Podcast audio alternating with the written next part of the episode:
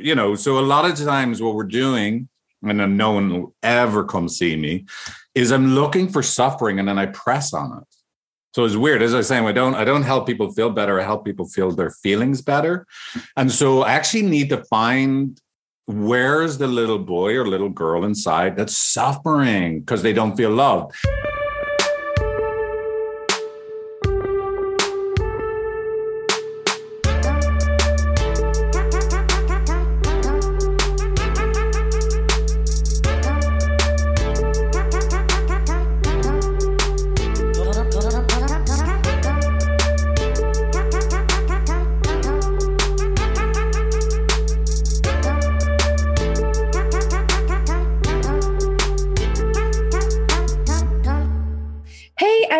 Welcome back to another episode. I am excited to have Figs O'Sullivan with me. He is a couples counselor and founder of empathi.com. That's empathy with an I at the end, not a Y. And I'm delighted to have you, especially since half of my lineage is Irish. So it's ah. exciting to have have you with us today. Thank you for being ah. here. Ah, thank you, Melanie. Lovely to be here with you today. Yeah. So you have a really interesting background and you know, it sounds like part of where you've landed is a couples counselor to the tech industry, more or less, which we'll get into. But I'm curious to hear about your personal journey getting to where you are, because I think right. couples counseling is such a specific niche. And I'm imagining that maybe it had something to do with your own relationship history. So would love mm-hmm. to hear about your your path to yeah. where you how you got to where you are. Yeah, well, absolutely. It's the most important part is um, you know, I, I'm I'm from Ireland and you know, very cliched Irish story. You know, I'm the son of an alcoholic father and a heartbroken mother. And so I didn't really have the cocoon of family belonging that I needed um, you know, I was very anxious as a kid, lots of, you know, shame around, you know, basically the the dysfunction of the family. And, you know, I dealt with that in many different ways, like, you know, all of us do, right? Lots of character strategies. Um, and but what was really clear to me is that by far the most important thing for me was and is to be in connection, to be emotionally bonded, and to be part of a family. Um, and so I think like that's the main thing that make has made couples counseling such a like an easy, I mean, like pretty, it was pretty immediately apparent it was the right path for me and thing to do, you know. So, because I get to, I basically get to, by being able to be a good couples counselor, I have to be able to do all of this stuff for myself and make connection possible, which is not easy. Like to be a husband and a dad that's actually present, you know, with all of my limitations. Um, so so I kind of feel like uh, being a couples counselor, it's almost like cheating. I have it easier than everyone else because every session with a client or clients, I um, they reflect something about myself that that you know kind of re- regrounds me, recommits me to my own marriage and my own growth, and so. But so that's the main the main reason why I do what I do. Yeah, I'm curious. You know, that was a poignant description of growing up in a home with an alcoholic father and a heartbroken mother. And I think a lot of people are going to be able to relate to that dynamic and the sense of not necessarily feeling that sense of safety at home, emotional safety and or physical safety. And I'm curious on your own path, did you did you get counseling? What was your path like coming into relationships in your, yeah. in young adulthood. How did that work? Given your yeah, yeah, Lou, I've you know I've I've been you know in and out of visiting my dad in rehab centers and hospitals as a kid and Al-Anon and like Alateen and And I always hated that stuff. Like I hated it as a kid and a teenager. Um, and then I did I did go to individual counseling as a, in my twenties, and honestly, like you know, I lived in San Francisco, you know, from Ireland, from Dublin, but lived in San Francisco when as soon as I graduated college, and I always felt like I needed to have a shower after counseling because the therapist would just sit there and listen, and they'd be writing in their little notepad, but like they never disclose anything about themselves. It was just this weird, like, so I just come in and I tell you stuff. I feel bad about myself. You don't say anything. There's no real relationship. Like it was such an awful, like that, that actually was a shameful experience going to counseling. Right. And then, and then look, I spent a lot of my probably until I became uh, like I started working as a therapist, like I did a lot of rescuing. I did a lot of one of the main ways I kind of didn't have to deal with my own like pain and vulnerability and shame and like not enoughness and heartbrokenness is I did a lot of rescuing of other people.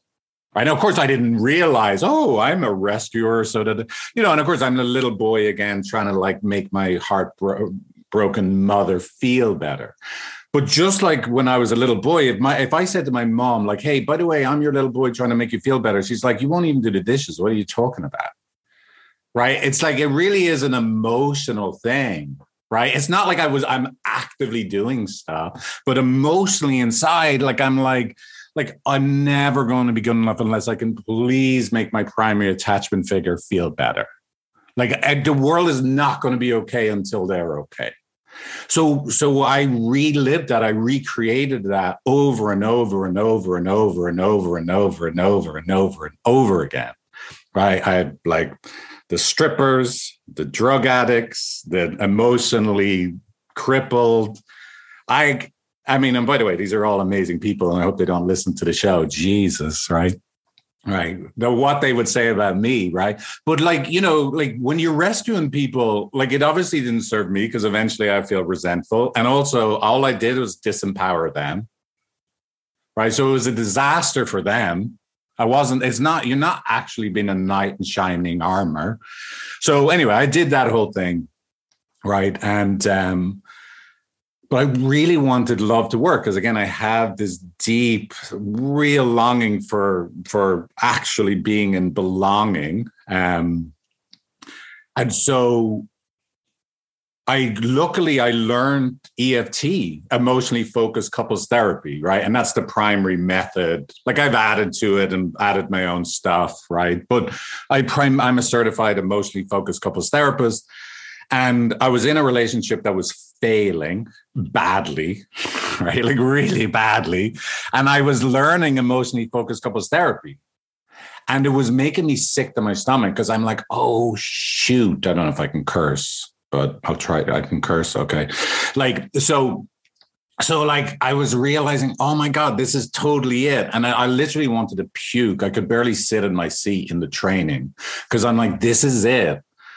But I couldn't make it work in that relationship right? It just like too much water pass, like too much shit, right? But but then, but it really set me up for when I did meet my now wife. It really set me up on how how to make love work as a wounded human being. That it's always going to be a challenge for me. Like staying bonded was really hard, right? And so, so um, I don't know if that answers your question, but yeah. Yeah. I think that's a great that's a great segue into what EFT is and right. what it can do because I I I have other friends who are therapists and they've also mentioned the power of EFT. And yeah. I just want to be clear with the audience if you've heard of EFT emotional freedom technique, that's the tapping yeah. technique. This is not that. This is a separate modality specifically for couples. And it's and you're going to talk about it but it sounds like you had a visceral experience of this is going to be important in my life and well you described it as wanting to puke but also yeah it exactly. did it, it's not magical you know, it didn't work for the relationship you were in, for example. It's not magical. It's incredibly valuable and helpful, but it's not magical, which is yeah. sort of the truth about any modality. Exactly. There, there's it's helpful, it's not magical. So tell us tell us more about that and how you mm-hmm. Applied it to your own relationship, if that's what you did for Yeah, eh, well, yeah. So so the first thing I'm gonna say, like so emotionally focused couples therapy, there are two main like well, three main, let's say, theories it's pulling from, two theories. One, you know, type of psychotherapy. And the two theories one is attachment theory. And this is just this basic idea that we all need to be emotionally bonded from the cradle to the grave, right? Your need to be emotionally bonded is your primary need, right? When you were born, you didn't need food and shelter or an iPhone. Know it's weird right? You actually needed to have a good enough other on the other side of your birth, or you would die. And so, no matter how grown up you are and amazing you are at breakdancing, right? Still, your but your organism is still built to actually look out and go, is there someone there that is there for me and or i'm enough for them? And if the it looks like the answer is no to that question your limbic system is going to feel threatened. It's going to be constricted. No matter and again you've probably built up loads of amazing ways not to feel that. Like whether that's like oh, i don't care or i like video games or like i criticize other people or i placate other people or whatever like you know everybody's built up you know, I'm incredibly nice to people. Um, you know, everybody's built up ways not to feel the pain of it looks like no one's there or it looks like I'm not enough for someone. But I, so there's the center of attachment theory, like that, that's it. Like that's what's motivating 98% of people's behaviors right? And so then two people get together, and this comes to second theory, and they create a system. So now I have two people that actually really, really care about when they look out into the world. Is my primary emotional bonding partner there for me?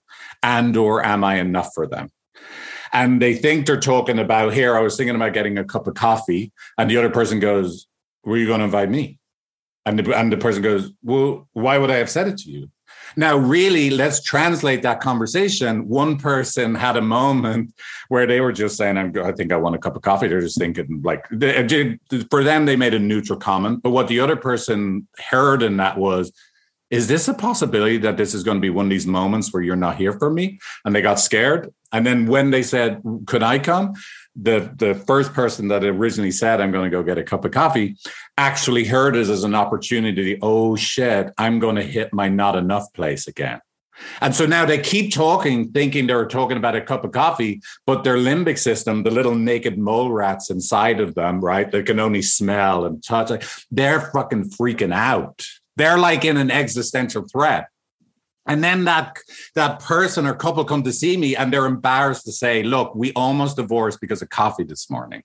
But it, and they think like they're like they think this is bad. And I'm like, it totally makes sense. You scared the living shit out of each other. Right. And it's and it's right.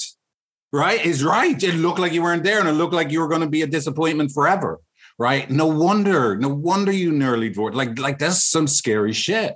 And that's about coffee. That's not even about sex right? Think about what people do. And I know you notice. What do people do about sex where it looks like we, you you didn't notice the lingerie? Like, what, was she proud? Like you're like, oh my god, like look, it's fucking gorgeous. Like like look, oh I love it. Oh no, it doesn't matter. Don't even bother trying now, right? Like people like scare the shit out of each other, right? And they don't even understand what's going on.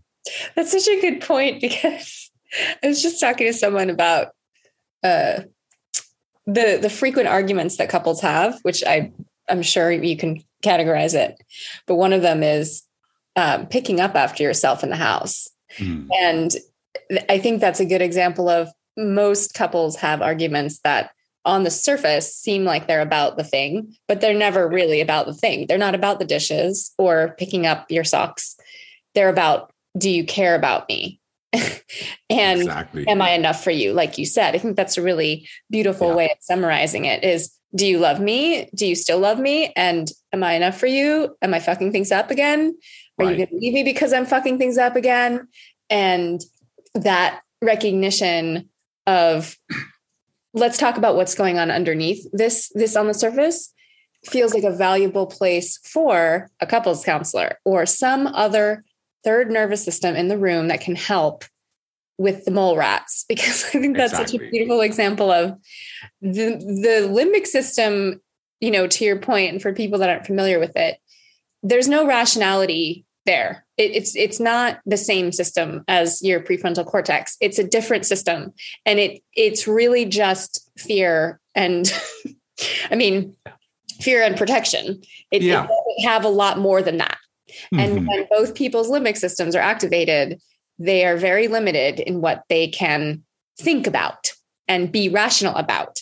So there can be these arguments, like you said, where people recognize this is completely irrational that I'm freaking out about this, but I can't stop freaking out about this. Right. And that yeah. moment, that pattern, if you are a couple in in that kind of pattern, it can be a great idea to get some assistance because it's almost like you're drunk. You're not really conscious in those moments. And so, it's, and it's, imagine having a deep conversation when you're really wasted. It's going to be hard. You're not right. going to be able to keep things in your head. You know, your whole system changes when you're in fight or flight. So tell us a little about EFT and how right. it can help in the, if, for example, the coffee scenario or what you, I'm imagining that yeah. was an amalgamation client. Yeah, yeah, exactly. Just making it up on the on the top of my head. But um, so so by the way, and that's the second theory, systems theory, right? So the first one is the attachment. We all need to be emotionally bonded, and then of course two people come together and they create a system, a third entity, and then we study the system. So I'd say that the biggest like um, the real kind of strongest part of emotionally focused therapy is the emphasis on the system and the unrelented doggedness at we have to be able to go from bad back to neutral. Like mo- most counseling, most couples counseling, you know, I don't want to like, ah, you know, couples counseling, like therapists, your friends, yourself, your granny, they want to help you go from bad to good. And that's too big of a jump. Right. And in fact, yeah, like it's going to make things worse. If you try and go from bad to good, you're going to fall flat on your face. Right. What we need to do, and this is nobody wants to do this intuitively, we got to go from bad to neutral. Right. And so, and that's like where so we go from two separate stories of what's going on to one shared story that we both fit inside. Neither of us are bad. Neither of us are wrong. Both of us got hurt and both of us hurt the other person. Right. That's, that's neutral. And of course, that's a conceptual thing. And then the art or craft of what I do is then I help that go from a concept to a lived experience that drops people into empathy and compassion for self and other.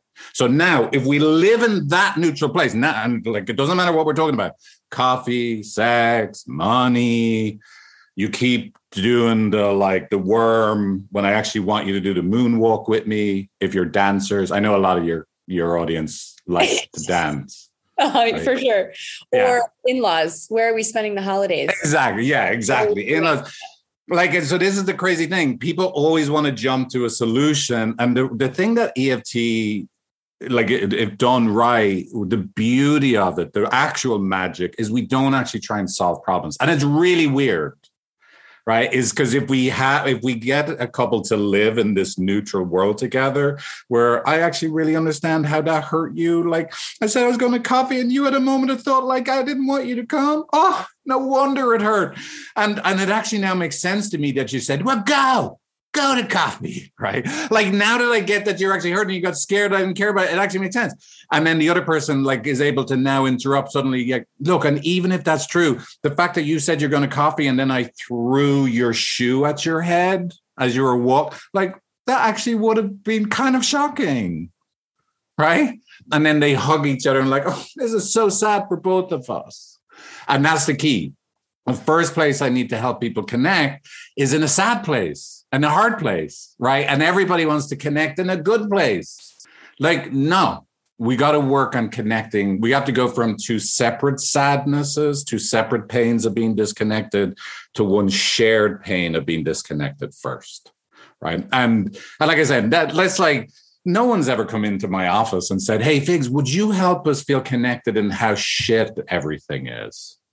Right? It's just not on the menu that people want, but it is what they need right? And so this is the other thing. So people won't actually do the work to make things better until they're really suffering because they would rather go get Cosmopolitan magazine or go to the pub or talk while they're playing some first person shooter about like, you know, my my husband and my partner's a dick. He doesn't show up. Or like, you know, my wife, she just yeah, yeah, yeah. And she doesn't put out like, like what, like, like, you know, they want, they'll try, they'll just get stuff that they get validated on the like the same solutions they want to try over and over and over again. And it's not until it's really bad that they'll actually do what they need, which is we got to drop into um into this neutral place where we're both hurting and we're both hurting each other. Yeah, I it's interesting because you know, I've been working with couples that are not in distress where I have a course specifically for couples that know they want their relationship to be strong and solid mm-hmm. and and so they they're aware they need to do attachment stuff they're aware they need to learn about repair but they don't really know exactly how to do those things so i'm working yeah. with couples that are in a good place wanting to stay strong but you're working with couples in distress. And I'm interested in this, you know, the difference between good and bad couples counseling. One thing I really love that you said was the goal is not to get from bad to good. The goal is to get from bad to neutral. First, yeah, the first the first step, the first step. Like a doable that feels like a doable goal. And mm-hmm. also what you said I think is really important about working from getting from two different narratives to a shared narrative. Right. Because when we're in the place of, let's say the the the couple where she's angry because he's not picking up around the house, and he's mm-hmm. angry because he feels controlled or nagged. He feels he feels nagged and controlled, and she feels mm-hmm. how she feels. You know, the like you said, it doesn't sound like EFT is what's the solution. You know, are you going to get a drawer for the socks? You know, how right. are you going to solve the problem? It's let's spend time with her experience of feeling missed or feeling dropped or feeling like I'm not cared about in, yeah. in home. He doesn't love me. He doesn't care about if he cared about me, he would pick up. And his experience of feeling controlled or feeling like I'm fucking it up. I'm not doing it right. I'm not enough. So he's in his shame spiral and she's in her shame spiral.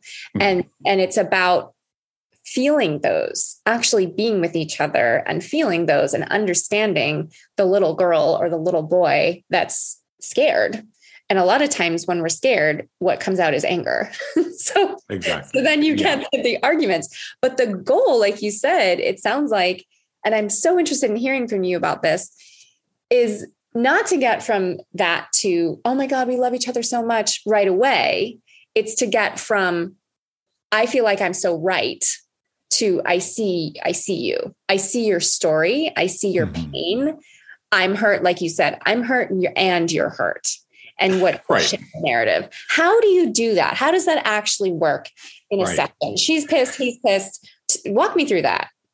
Well, yeah, I mean, look, that's the that's the main body of the work, right? Um like so, I mean, there's a lot of stuff that goes into that. And just to be clear, I do want them to really, really love each other. And the place that people need love the most and are actually most capable of loving the deepest is when the way they protect themselves are no longer needed to be present and they're just in their most hurt, vulnerable selves. Right now, that that takes a lot to get people there. But so how do we do it? The first thing is like so let's say you know let, we'll do the it's messy in the house right? And one person is like you never show up. I asked you to do it and you still don't do it. So let's just the assumption is like deep down inside they don't feel prioritized they don't feel cared for they don't feel considered.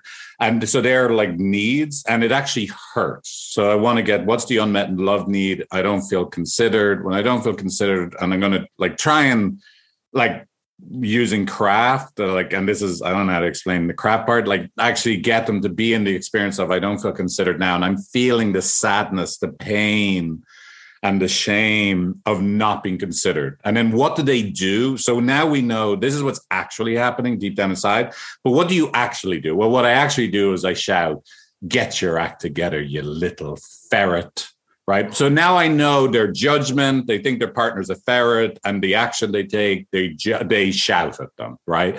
But but that's just what they do. That's what who they play on TV. When really deep down inside, they're a not considered person that's deeply deeply sad because being considered by their partner is so important to them. So now I can organize what we call an enactment. Because, and this all came from them. It's not me telling them. Like I, they're just being with their experience. So now I can organize all that together. Is go, hey, so if I'm getting this, you know, when you call your partner a, a ferret um, and you're mad at them and you shout at them, what's really happening deep down inside is you're not feeling considered and it's really sad. And I'll get them to tell them. So I've organized it for them that you're not actually an angry ferret caller, right? You're actually a not considered sad person because being considered by that partner means so much to you, which is friggin' good news. They should go to 7 Eleven, get the most expensive bottle of champagne they have. Right. And celebrate. Holy shit. You know, when your wife calls you a ferret, it's actually because she loves the shit out of you. Because being considered by you means so much. Right. Now, like I could put all the words together and someone could write it down. Like someone could listen to this now and go, like, hey, Dan, you're not a ferret. I just don't feel considered, and it's sad for me. It doesn't matter. It's not the words, right? It that's and that's what I'm saying. It's craft, right? It got to make them have that. Ex- like it's a they we time traveled and they're feeling it right now, and it's an undeniable. Holy shit! This person really me considering them really matters. That it's not just they get angry at me, right? And they call me like other rodents, right? They have a, like a freaking like smorgasbords of different rodents they call their their spouse, right? Or they get but, aggressive and well, exactly. Or they get cold. Yeah. Or yeah, exactly. They get yeah, they get cold. They like, you know, well, well, Shirley's Shirley's husband actually just bought a Roomba, you know like you know whatever. They yeah they do whatever like but but anyway so so look so they, we so we get it. And then the other side we have to do the same thing. It's like you know the the let's just say again the typical the husband just goes oh if you're going to be upset about it, forget it. Do it yourself. Why don't i just hire some help?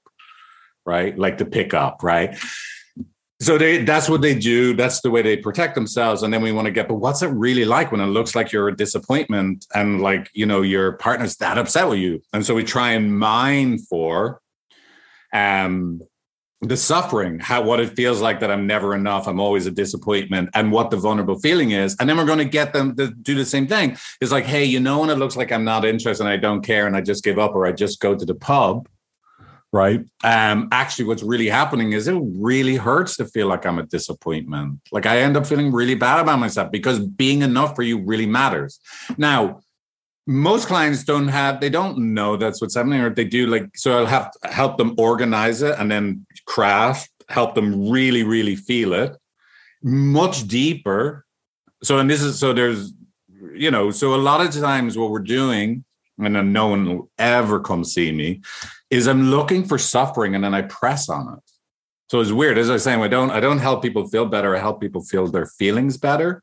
And so I actually need to find where's the little boy or little girl inside that's suffering because they don't feel loved and and the other the person's entire job when they got out of bed was not to feel the pain of that little boy or little girl and i'm going to see it and out of pure love and care I'm going to see if I can bring that little one out safely. And that's why the neutral place is so important. Like, like I'm not going to bring little girls and little boys out and get them to share their feelings until we're like deeply until we're in a neutral place.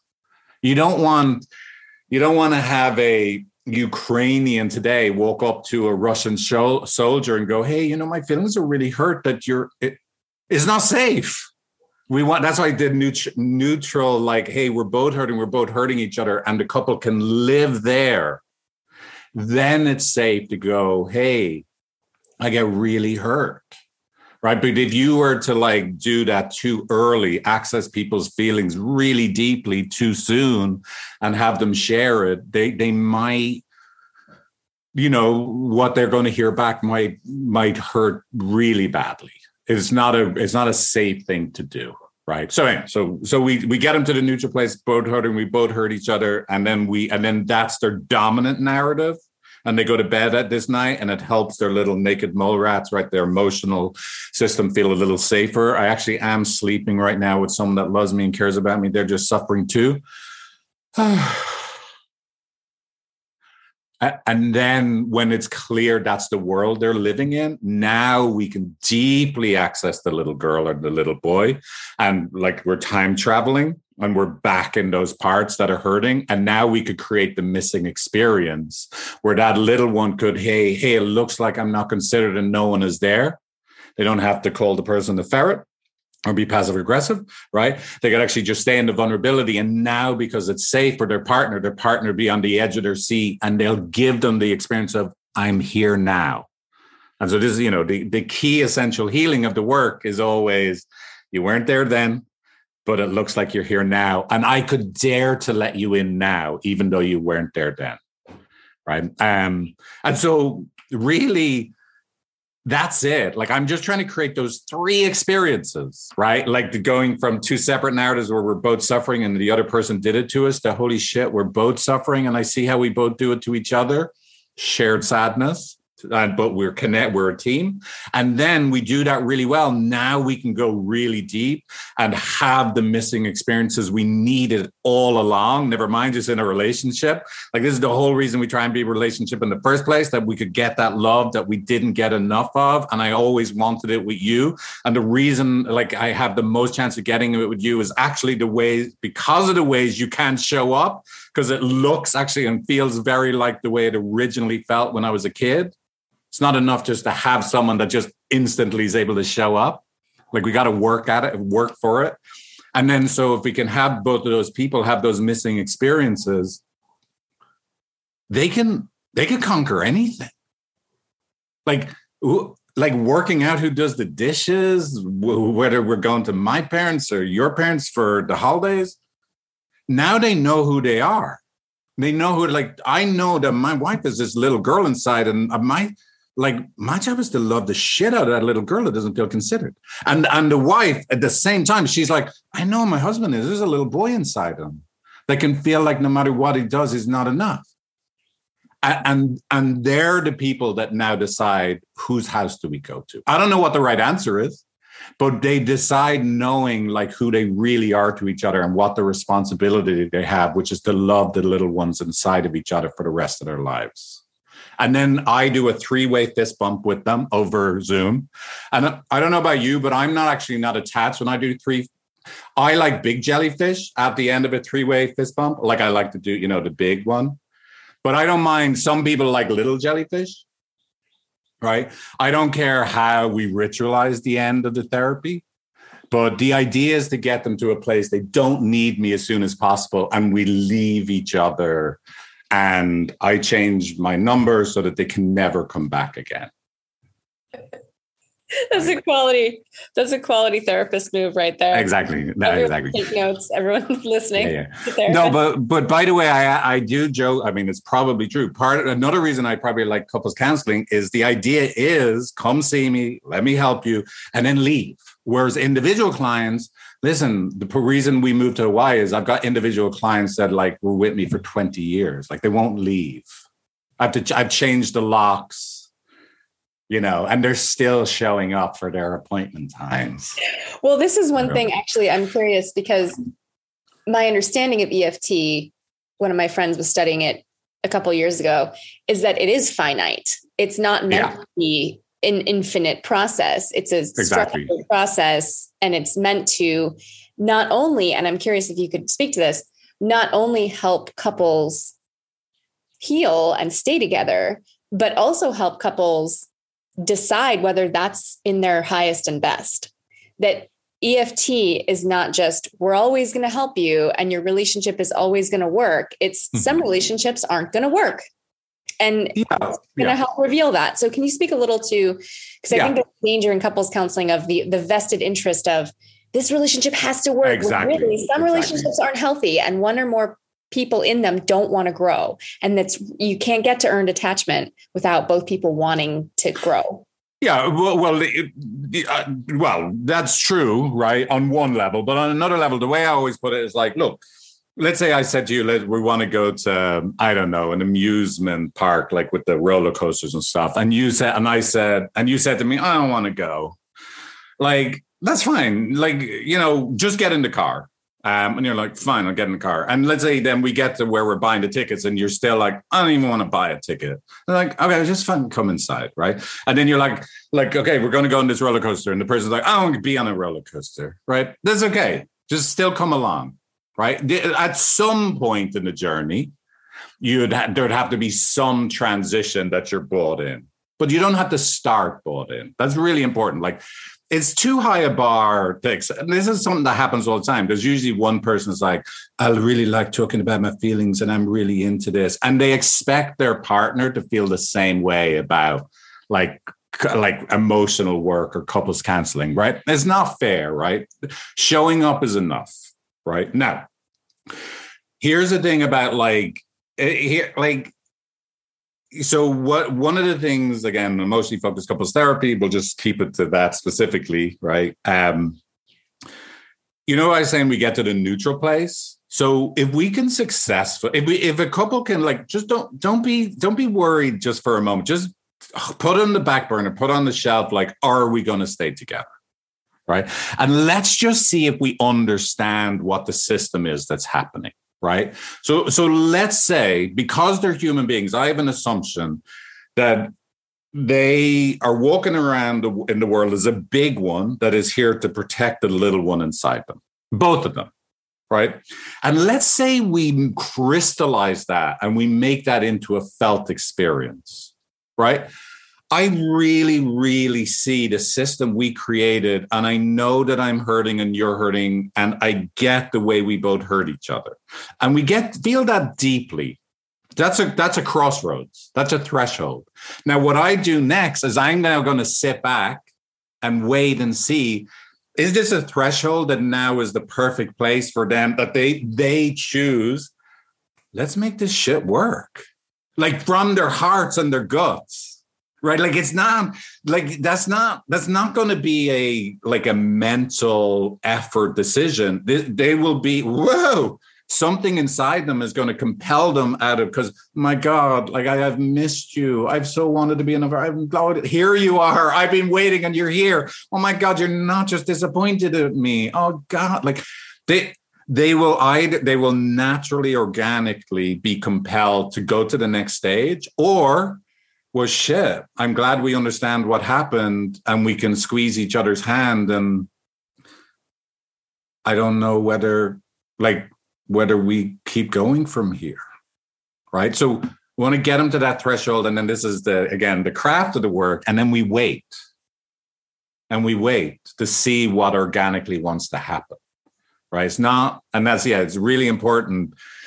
It's not me pushing them to be together there isn't there is a built-in assumption that again little kid was born all of us and they actually really wanted to be connected with their mom. They wanted to crawl up and like latch on their they wanted to like there, there is a kind of most people if the, it makes it safe emotionally they will choose to actually try and be together right? If we can get them to that place.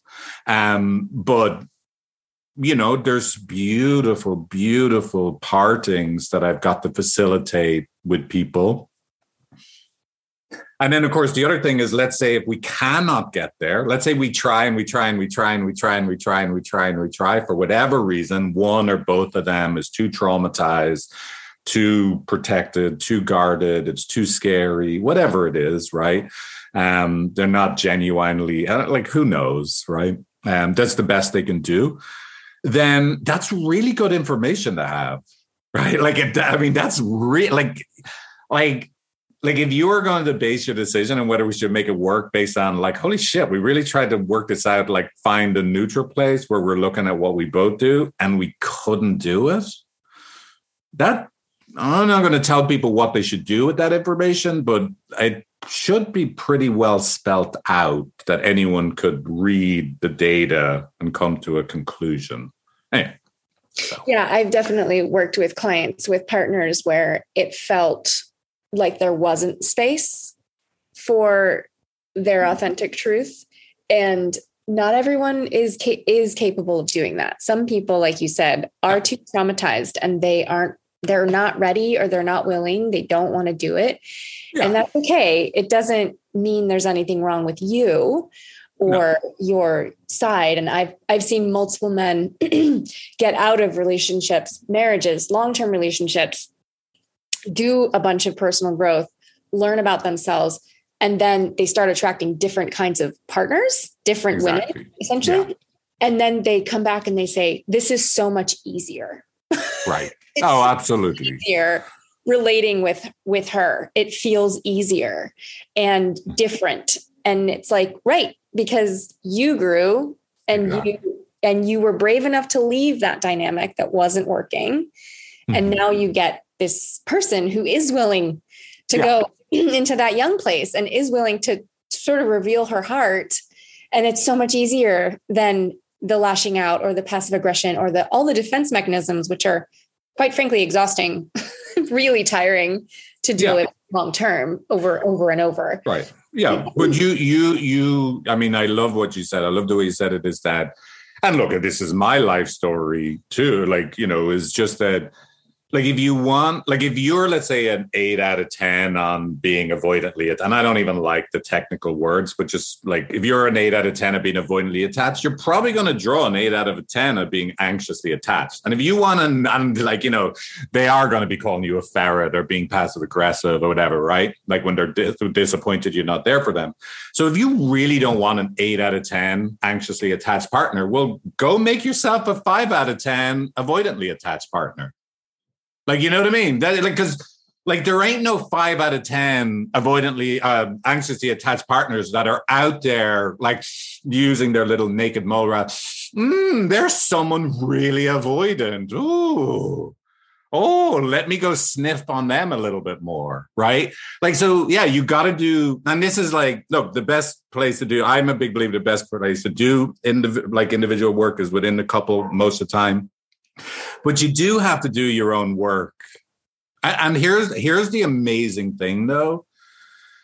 It's very hard for an insecurely attached person to drag a securely attached person into an insecure world, right? Securely attached people, and again, I hate using these terms, but it's just sim- simpler right now, right? Like too complicated to start explaining them, right? Like if you're a securely attached person and the person is like, "You didn't get me coffee. You didn't get me coffee. F you." The securely attached person is like, "Go get a grip of yourself." Like, "Oh no, this isn't going to work for me." Like they're just not. They're not even going to buy in. It's not going to hurt. They're just like, "You gone loco in the cabeza. You've lost your mind." Right? There's just not. There's just a, there's nothing for it to land on when when someone pulls their nine out of ten shit on a five out of ten wounded person. So yeah, do do your work to into. I'm gonna. You're not going to stop being a wounded person. I'm I'm certainly never going to stop being a wounded person, but I can be an integrated wounded person. You can be and a, now I, a conscious wounded I, person. Exactly. Yeah, a conscious wounded person. And now I and I'm yeah more likely to be able to be in relationship. Some other conscious wounded person would tolerate me. right toleration that that's the best i can hope for well they're gonna love that part yeah, exactly. because it's, by the way it's there and it's not always because it's aware it's aware. Exactly exactly. Yes. And that's what my wife always loves now that i like um with parenting and now a little bit my kids are older but when my my kids were younger i used to tell her look you enrich the kids lives when you're with them and i keep them alive.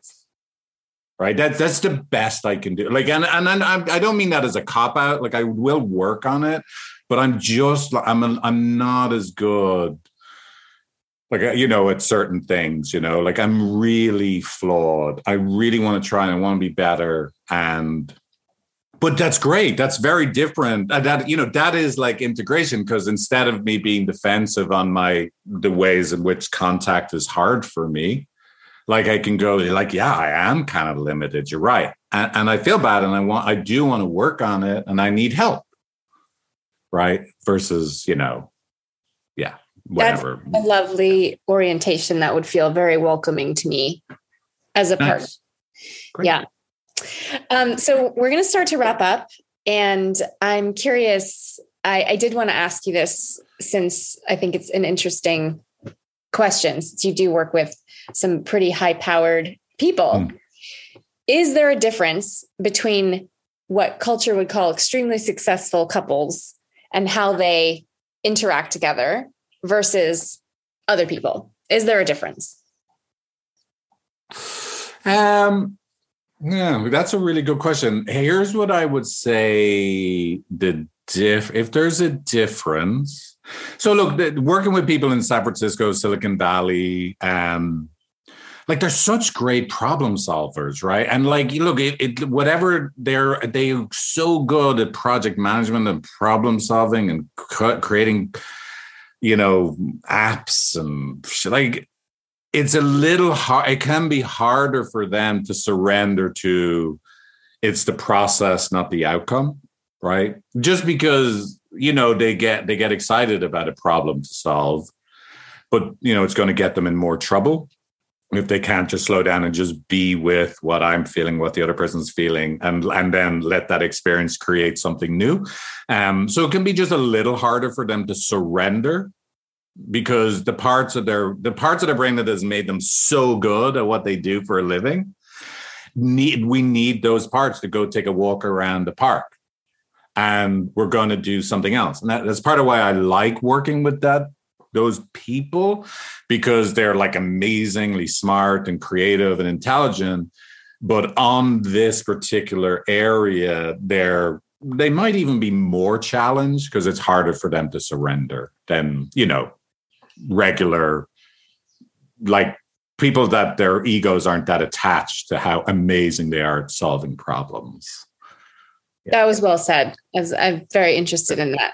That's yeah. and that very interesting angle right so yeah um if people are interested in learning more about you where can they go what's your is there anything you're working on that you're excited about that you want to share tell us everything. well yeah, so empathi.com. So empathi, like again, with an I on the end, not a Y on the end.com.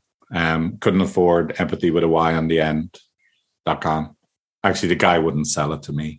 Um, and, and we do. It's very Silicon Valley to change a letter. It's exactly. Well, look. Yeah, exactly. Sure. You know, when, you. I know. And when I started the company, I was really engrossed in San Francisco, Silicon Valley culture. I'm like, whoa. And now, of course, now not so much, but but I was enamored with which I just had a lot of admiration for my clients, like and what they do. And and so yeah, I have this Silicon Valley-esque name right to my company. But but but i do on the website like if you just wanted to poke around like you didn't want canceling i did create an app for couples again being that i created the uh, it's a web app. We've had like over 20000 people go through the process and you can basically get you answer a bunch of questions and then it'll give you your, what we call your self-discovery report. And it'll tell you who you are in love and relationship from an attachment perspective in very gentle kind language non-pathologizing language. And then if you invite your partner right or invite yourself with a different email and then take the quiz again your partner takes the quiz or you take the quiz as your partner you get to like dress up as them and if you do dress up as your partner and take the quiz, please send me a picture.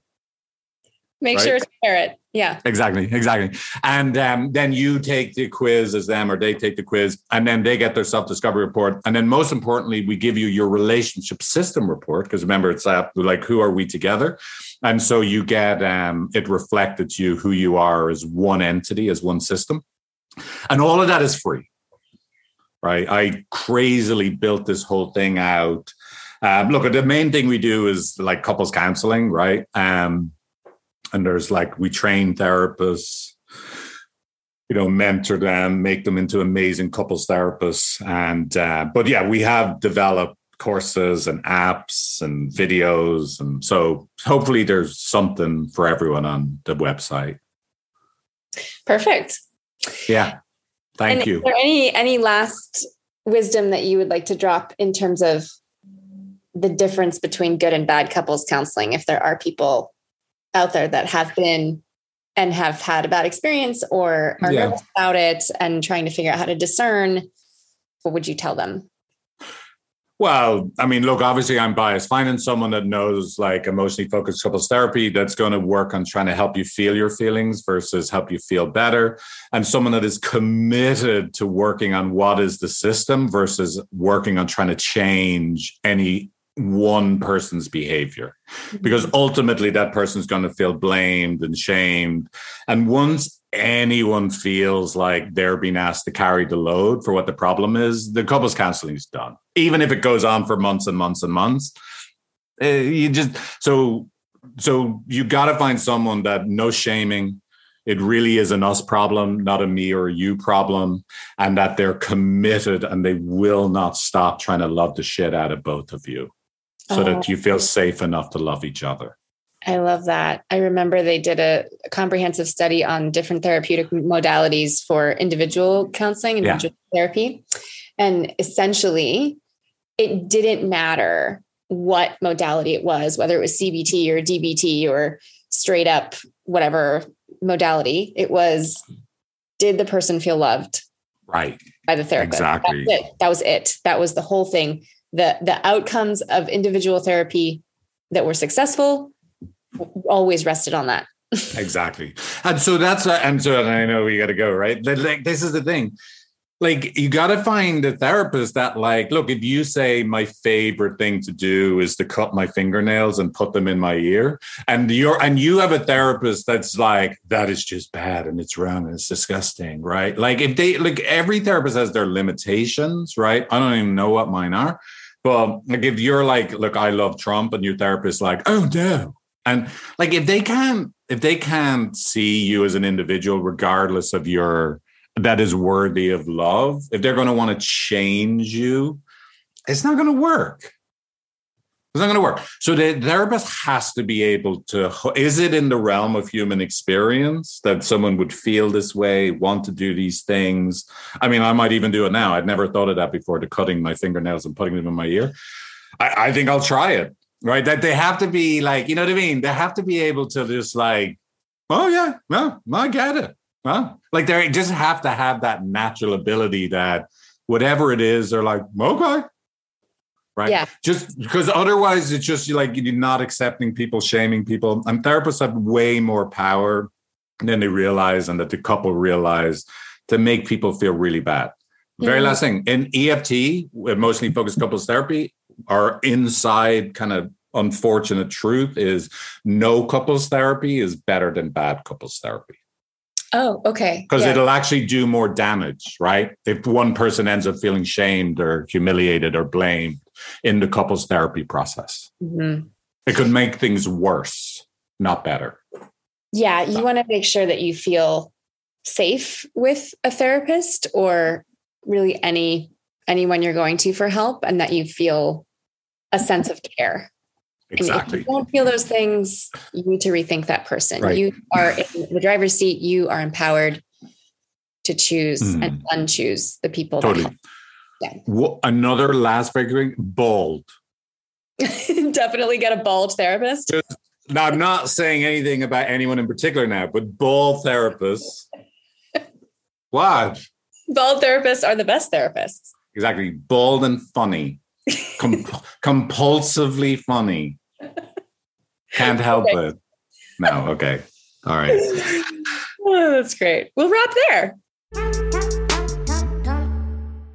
Hey guys, did you know I teach a course exactly about sex?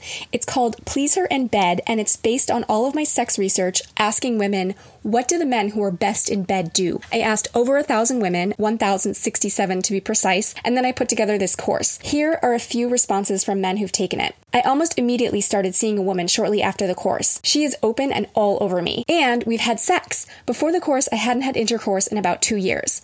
And I found that a couple of men have said this where they've taken the course and then they've started having sex with a woman. And I think it's because their confidence levels went up because they finally felt like they actually knew what they were doing. Here's another man who was married when he started taking it. I took the course hoping to establish a closer relationship with my wife of over 20 years. Our sex life was always vanilla, but lately it had dwindled to less than once a month and not particularly satisfying for either of us. Since the course, however, our sex life has improved considerably. Now I feel way more confident about my ability to connect with my wife and make the experience satisfying for both of us. I've always loved her, but feel like I'm falling in in love with her again after 25 years. If you're interested in hearing more, go to pleaseherinbed.com and the course is listed for $97, but if you're a podcast listener and you use code DEAR MEN, that's all one word, DEAR MEN, you can get it for 69.